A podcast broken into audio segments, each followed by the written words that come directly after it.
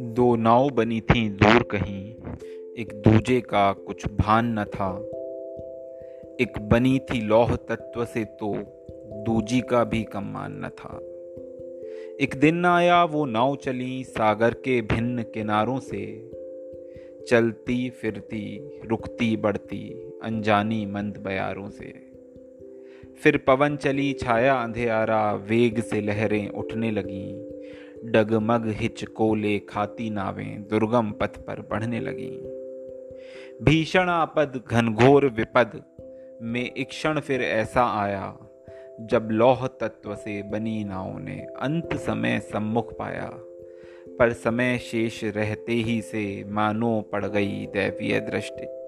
दूजी नैया के संबल से बच गई पहली नैया की सृष्टि। फिर हुई भोर जगमग जगमग छाया नभ पर रवि का प्रकाश, और छठ से गए बादल जो लाते, शोभ, निराशा और हताश। फिर नाव चली, फिर नाव चली, पथ एक ही था। फिर नाव चली, पथ एक ही था, और लक्ष्य भी मानो एक हुए। जीवन गाथा के दो पलड़े, एक धुरी पे जैसे टेक हुए। पर नियति का निर्धारण तो पर नियति का निर्धारण तो प्रकृति से बिल्कुल भिन्न ही था। अभिशप्त प्रेम की अतुलित गाथा का अभिशापित अंत ही था।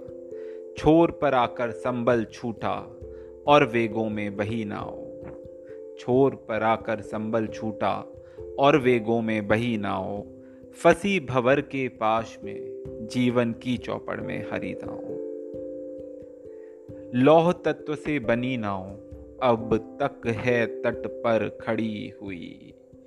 लौह तत्व से बनी नाव अब तक है तट पर खड़ी हुई।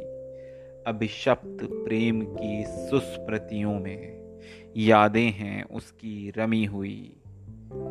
अभिशप्त प्रेम की सुस्मृतियों में यादें हैं उसकी रमी हुई।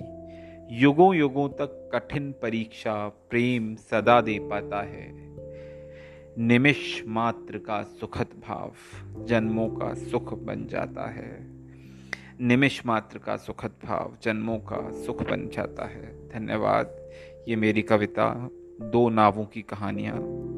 मेरा नाम हिमांशु त्रिवेदी है। My pen name is Kalamkari धन्यवाद।